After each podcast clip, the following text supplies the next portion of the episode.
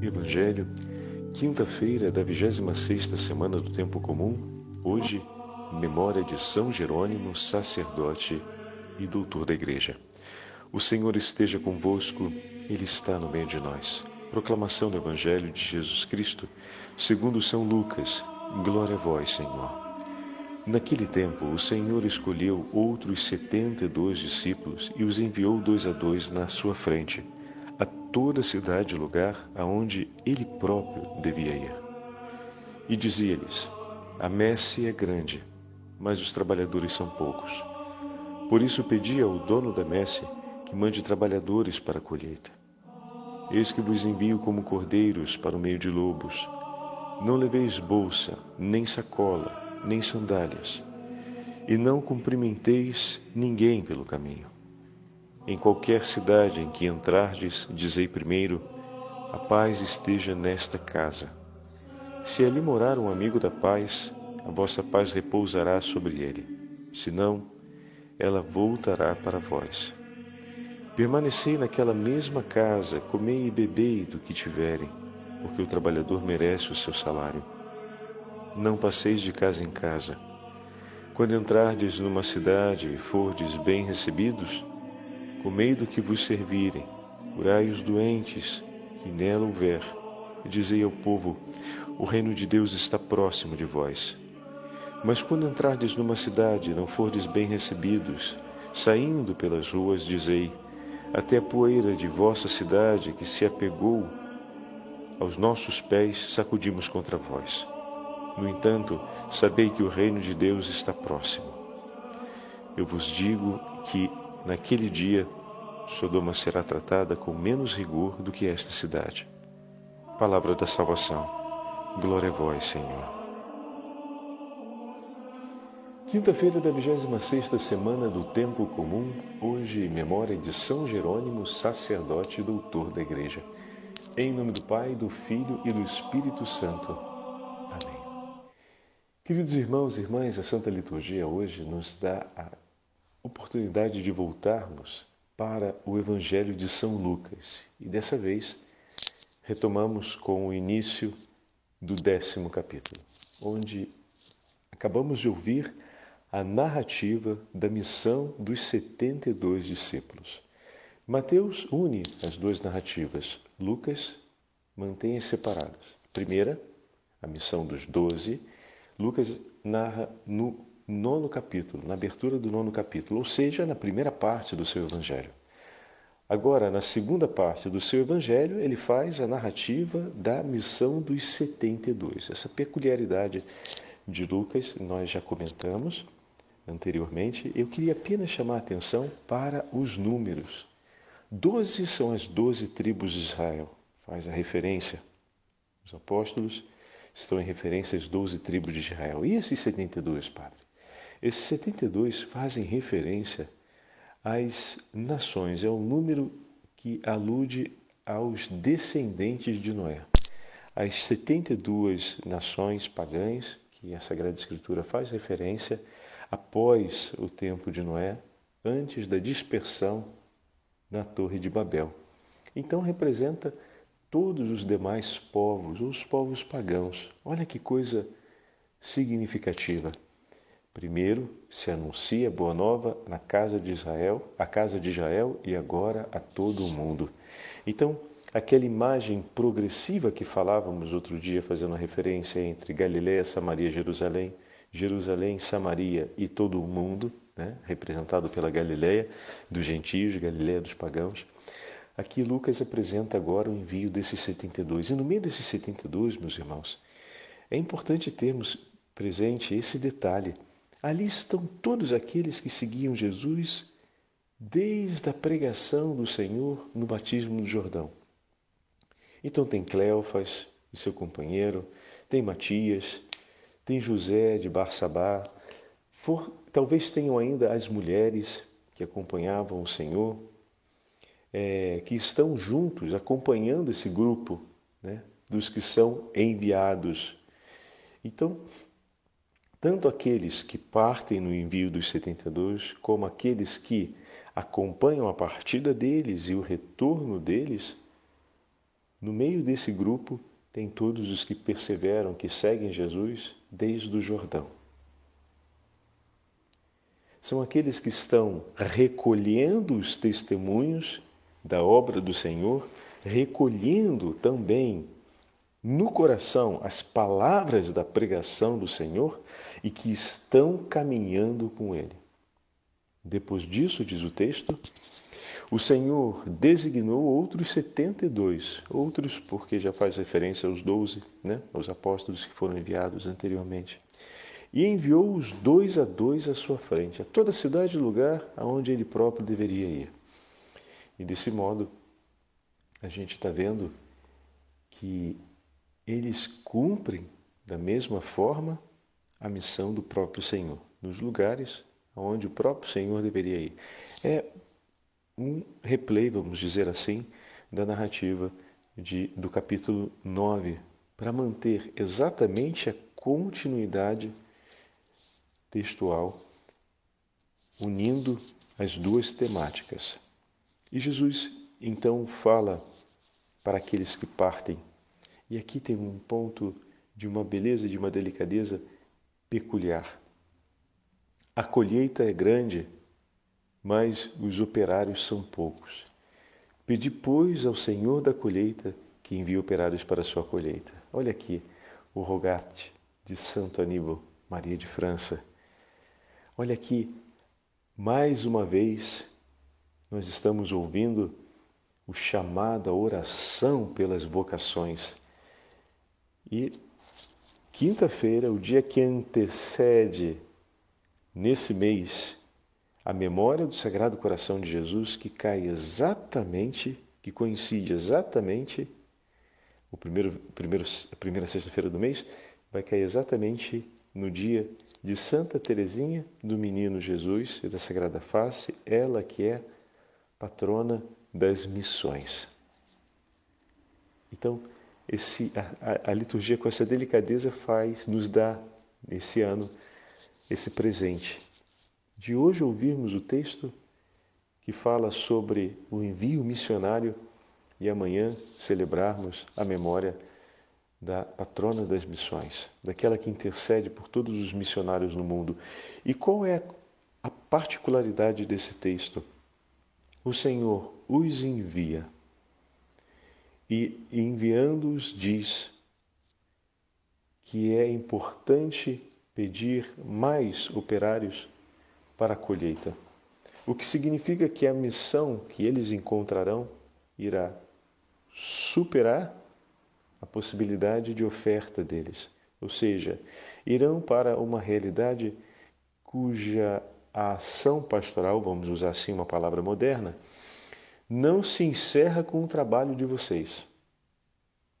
Mas, ao mesmo tempo, na medida em que vocês estiverem trabalhando na pastoral, na medida em que vocês estiverem se entregando no serviço pastoral, a vossa entrega deve ser contínua oração em favor das vocações ou seja, aquele trabalho a ser desenvolvido, aquela ação missionária a ser cumprida, que não é um empenho somente, mas é um mandato, o que significa realizar em obediência, a pastoral não vem realizada como um, ato de autorreferencialidade, né? é uma missão dada pelo Senhor, então ela acontece e tem o seu êxito e a sua excelência enquanto obediência a Cristo, então está diretamente ligada ao ensinamento do Senhor e à comunhão com Ele. E a comunhão primeira que o Senhor vai estabelecer nesse vínculo é que o nosso coração adquira a sensibilidade do seu coração para o maravilhoso mistério do campo que se prepara para a colheita.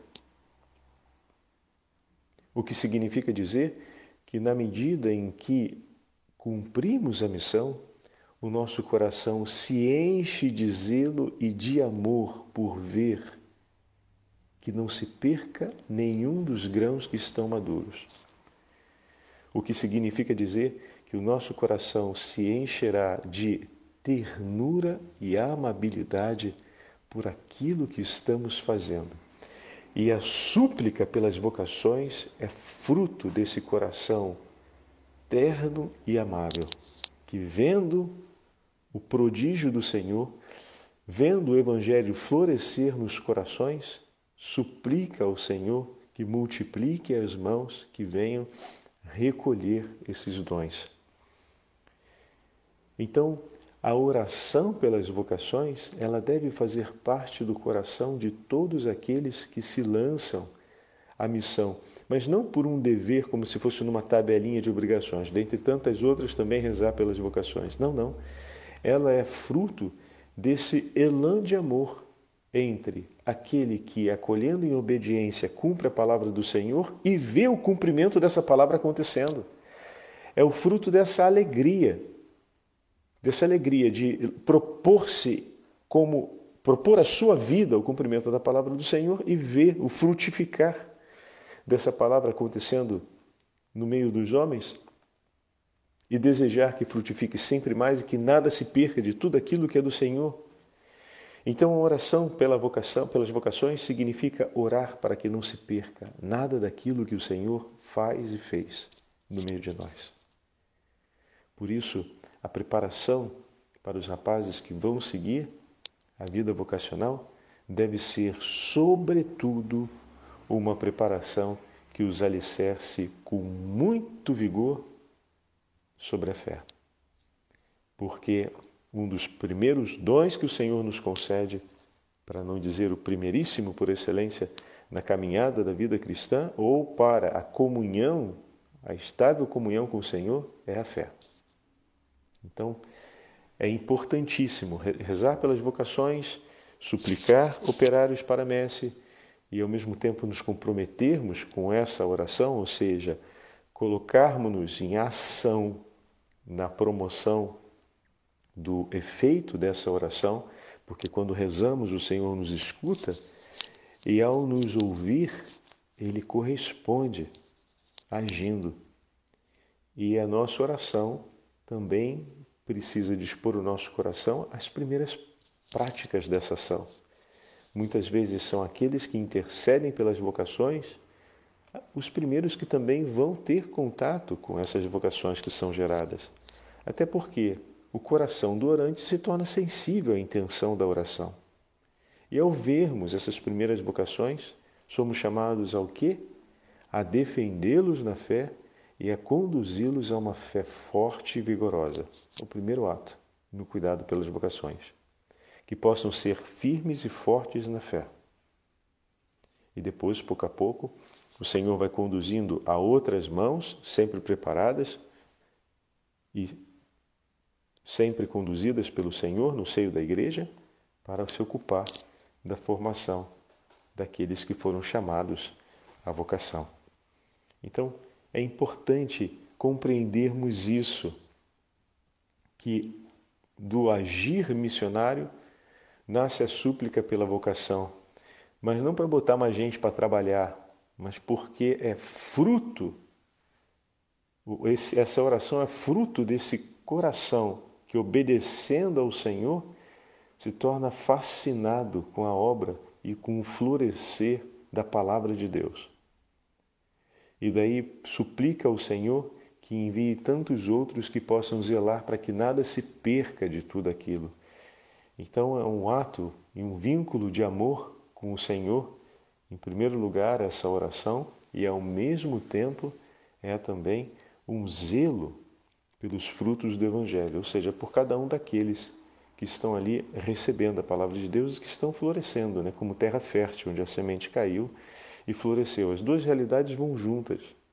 Quando a gente olha e diz que o fruto dessa, a razão dessa oração são só é só o que temos diante como trabalho a ser feito, é um pouco perigoso porque a gente pode descer a um pragmatismo e a uma compreensão de um pastoralismo baseado em agir e somente no agir e não na, no fruto da íntima relação com Deus, que é o que nos sustenta na missão. Eles partem pela palavra do Senhor, mas eles são mantidos pela providência. quando o Senhor diz para não levar. Primeiro ele diz claramente que vai enviá-los em meio, ide, versículo 3. E depois diz: Eu vos envio no meio, no meio como cordeiros no meio de lobo, lobos. Então não é que o Senhor nos envia e depois ele vai falar só depois que acaba tudo, na volta. Ele está enviando no meio de lobos, então ele vai se fazer defensor por nós, o que significa que em muitos momentos a gente vai sentir medo, a gente pode até levar uma mordida. E o Senhor vai estar ali conosco. A gente vai ficar cercado, encurralado, e não é que o cordeiro consegue se virar sozinho. Então, toda essa realidade que nos espera é uma realidade a ser vivida em intimidade com o Senhor. Então, o agir pastoral, ele é profundamente marcado por um contínuo diálogo com o próprio Senhor, em cada gesto, em cada movimento. Não significa que o Senhor fale, agora nós já entendemos o que, o que tem que fazer e pronto, vamos fazer e ponto final. Não, não, não, não. Se o meu agir pastoral não é um momento de grande intimidade com meu Senhor, porque estou de fato para cumprir como o Senhor me pede, vivendo na providência, porque a continuação do versículo 4 diz: não levar bolsa, nem alforge, nem sandálias, não saudar ninguém pelo caminho, significa a urgência, não antipatia, não é antipatia, mas a urgência, preciso estar inteiro ali, naquilo que se cumpre, naquilo que se faz. E o coração completamente voltado, e suas necessidades materiais e espirituais totalmente confiadas nas mãos do Senhor. E dali que se realiza a aliança com Ele. A obediência não é só em partir, mas partir desse jeito, em viver desse jeito, com essas qualidades dentro. Então, é importante não nos recordarmos de todos esses detalhes que fazem parte do envio e que vai nos acompanhar pela nossa inteira vida, como sacerdotes, como religiosos, como agentes de pastorais, como coordenadores de muitas equipes, de muitos grupos e como participantes nas inúmeras pastorais da igreja. E, por fim, como comunidade de fiéis, porque ao final de cada missa somos enviados em missão. Somos enviados em missão. Então, é importante termos isso presente.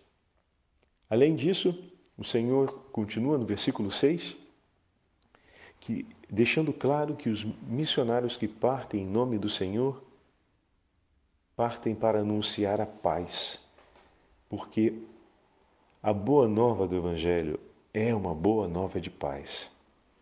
O Evangelho não foi entregue para ser instrumento de guerra. Ah, padre, mas e a história das sandálias de bater o pó na cara do outro? Bom, além de ser uma tradição daquele tempo, isso significava um gesto profético de testemunho ao fato de que o que foi entregue não foi acolhido. Então, na verdade, é um encerramento de palavras, não é um ato de violência. É um encerramento de palavras. Aqui as palavras se encerram e eu me retiro. E me retiro completamente. Então, se não houve a escuta, se não houve o acolhimento, não vai ser possível celebrar entre nós uma atitude de paz. Então, eu deixo tudo aquilo que pertence a vocês e sigo com aquilo que eu trouxe. Significa um gesto de separação. Né? Em outras palavras, o que permanece contigo, permanece contigo, o que permanece comigo, permanece comigo, e entre nós não houve nenhum tipo de comunhão. Não conseguimos estabelecer entre nós um vínculo. E que isso fique claro, não fique ambíguo. Como é bonito, né? O Evangelho tem essa força. Que não fique nada ambíguo pela metade. Ah, acolheu, mas a gente não sabe bem até quando. É, em parte, enfim, vão ver, com um jeitinho, porque tem algumas coisas que também ou estamos juntos no Evangelho ou não estamos juntos no Evangelho. Ou tem uma acolhida e caminhamos a partir dessa acolhida juntos no itinerário de conversão e de mudança e estamos juntos ali, Não estamos juntos numa defesa de certezas, quem tem mais do que o outro. Estamos juntos porque abraçamos o mesmo Evangelho. Agora, caminharemos juntos nesse itinerário de conversão. Claro que um mais à frente, o outro um pouco mais atrás, um com intensidade sobre certos aspectos e características, outro sobre outros temas, aspectos e características, que o itinerário de conversão é um para cada coração, mas caminhamos juntos nesse itinerário de vida. Mas é preciso que estejamos em comunhão. Então, o gesto é muito significativo. Nós vimos que Lucas reforça a imagem de curar os enfermos que houverem no meio do povo, de receber com generosidade a hospitalidade que é oferecida, os dons que são oferecidos, de maneira que a simplicidade e a humildade devem ser marcas do coração dos missionários que seguem. Simplicidade para estar junto daqueles que o recebem e humildade para tomar parte com eles naquela cotidianeidade da vida que cada um terá. Não procurar o lugar mais conveniente, mais seguro para si, mas o lugar aonde o Senhor escolheu estar e, obviamente, quais foram as primeiras portas que se abriram? A porta dos mais humildes, a porta dos pequeninos. As portas daquele lugar que já meditamos anteriormente, que Jesus tem a predileção de estar por primeiro. Que beleza isso! Então, ser acolhido ali, estar com eles, permanecer ali. Não vai de casa em casa. Entra e fica. E anuncia ali, cura os enfermos e diga: o reino de Deus está próximo. Depois o Senhor fala, mas vai acontecer que vocês não vão ser acolhidos.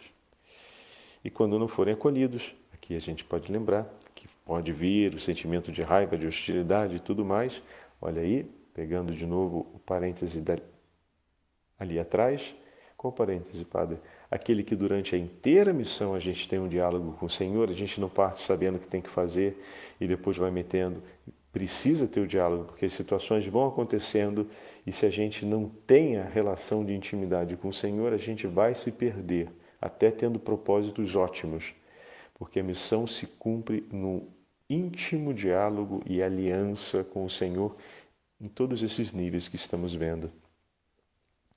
E por fim, o Senhor faz a promessa a respeito daquilo que será o destino dos que acolheram a palavra e daqueles que não acolheram a palavra de Deus. E aproxima a realidade de Sodoma. Então é muito forte e significativo isso, porque haverá mais rigor, pois eles não conheceram. Se tivessem conhecido o anúncio da boa nova do Evangelho em Sodoma, talvez tivessem se convertido. Mas esses receberam todos os profetas por tradição, né? porque afinal conheceram o anúncio de todos os profetas, e agora receberam Cristo e ainda assim não, não o reconheceram. Agora você imagina a minha e a tua situação, hein?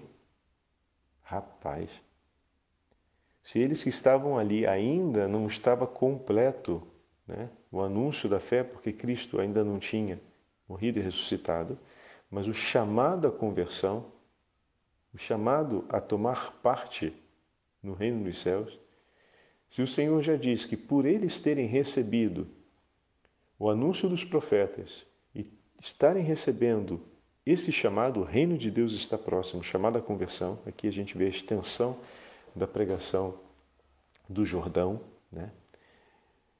E essa condição que é muito inferior à nossa de hoje, que já recebemos além dos profetas, a Sagrada Escritura completa, a Igreja, a tradição, o magistério, os sacramentos, a Santa Eucaristia. E nos nossos tempos, ou recusamos ou não abraçamos o Senhor. Olha o que ele fala a respeito daqueles ali em Jerusalém, em, em, naquele momento, na Judéia,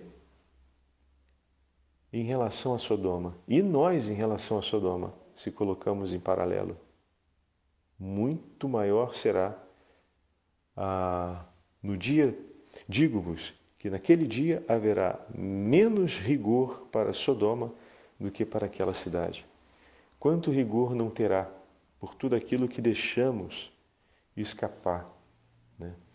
Que essa puxada de orelha, que essa chamada de atenção nos leve a um zelo ainda maior pelo Evangelho e pela vida e pela vivência da palavra de Deus, mas um zelo amoroso, não um zelo de intimidação, um zelo amoroso e ao mesmo tempo consciente de que o tesouro que nos é oferecido tem um preço e esse preço é reconhecido pelos céus e em nada será diminuído na hora do nosso juízo. Por isso é importantíssimo que perseveremos com audácia e força no caminho que o Senhor nos propõe. Agora a gente entende porque para muitos São Jerônimo era considerado um durão, né? Conta-se a tradição que São Jerônimo tinha um caráter forte, mas para quem está traduzindo, para quem ocupou a sua inteira vida traduzindo a Sagrada Escritura e fazendo a grande tradução que nós chamamos de Vulgata, que é a tradução para a língua latina, o grande revisor da Vulgata foi São Jerônimo, que estudou grego, hebraico, que dominava as línguas antigas e entregou praticamente a sua vida ao zelo pela Sagrada Escritura. Bom, ele compreendia muito bem esse versículo 12 de hoje e quando falava já no 300 e, e pouco, ele morre no 420, então ali já pelo 380, 400 que está no auge, a sua, as, suas, as suas obras estão chegando ao ápice, é, ele já era muito duro e exigente sobre a vida cristã, mas não era sem razão. O Jerônimo mergulhou nas Sagradas Escrituras e esse versículo 12 do décimo capítulo, ela era muito claro o entendimento para o coração dele. Eu vou ler agora para vocês um trechinho dos escritos de São Jerônimo, é o prólogo ao comentário sobre o profeta Isaías, que está hoje na liturgia das horas. Ignorar as Escrituras é ignorar a Cristo. Pago o que devo, obediente aos preceitos de Cristo que diz: prescrutai as Escrituras e, busca, e buscai e achareis. Assim que não me aconteça ouvir com os judeus, errais, sem conhecer as Escrituras nem o poder de Deus. Se, conforme o apóstolo Paulo, Cristo é o poder de Deus e a sabedoria de Deus, e quem ignora as Escrituras ignora o poder de Deus e sua sabedoria, ignorar as, ignorar as Escrituras é também ignorar a Cristo. Daí o que eu Daí que, eu, daí que eu imite o pai de família, que de seu tesouro tira coisas novas e antigas. E a esposa no Cântico dos Cânticos, que diz: Coisas novas e antigas, irmãozinho meu, guardei para ti. E explicarei Isaías, ensinando a vê-lo não só como um profeta, mas ainda como evangelista e apóstolo também. Ele próprio falou de si e dos outros evangelistas, como são belos os pés daqueles que evangelizam boas novas, que evangelizam a paz. E também Deus lhe fala como a um apóstolo: Quem enviarei e quem irá a esse povo? E ele respondeu: Eis-me aqui, envia-me, Senhor. Estão vendo que bonito? Ele está fazendo o um comentário inicial né, ao profeta Isaías e ele coloca, bom, Isaías não foi apenas um profeta, também falou como evangelista e anunciou como um apóstolo as coisas do Senhor. Que bonita essa imagem né, que São Jerônimo faz, associando a figura de Isaías às duas realidades, daquele que anuncia a boa nova e daquele que cumpre a transmissão da fé. Ninguém pense que desejo resumir, olha que forte isso, meus irmãos. Ninguém pense que desejo resumir em breves e simples palavras o conteúdo deste livro, pois essa escritura contém todos os mistérios do Senhor, falando do Emanuel, o nascimento da Virgem, o realizador de obras e sinais estupendos, o morto e sepultado, o ressurgido dos infernos e o salvador de todos os povos. Isaías realmente fala de todos esses temas nas suas profecias. Que direi de física, ética e lógica? Tudo o que há nas Santas Escrituras, tudo o que a língua humana pode proferir e uma inteligência mortal receber, está contido neste livro. Atesta esses mistérios quem escreveu. Será para vós a visão de todas as coisas com as palavras de um livro selado. Se é dado a alguém que saiba ler, dizendo-lhe: Lê isto, ele responderá: Não posso, está selado. E se for dado a quem não sabe ler, e se ler, e se lhe disser, lê, responderá, não sei ler. Bacana que a imagem do eunuco que Filipe alcança no livro dos Atos dos Apóstolos, ele está lendo o profeta Isaías e cumpre exatamente essas palavras do profeta no, no capítulo 29. E se alguém parecer fraco, ouça as palavras do mesmo apóstolo, e aqui ele se refere a São Paulo. Dois ou três profetas falem e os outros julguem, mas se o outro que está sentado algo for é, sentado algo for revelado, que se cale o primeiro. Como podem guardar silêncio se está ao arbítrio do Espírito que fala pelos profetas o calar-se e o falar. Se na verdade compreendiam aquilo que diziam, tudo está repleto de grande sabedoria e inteligência, pois não escreveram senão segundo a revelação do próprio Espírito. O Senhor esteja convosco, Ele está no meio de nós.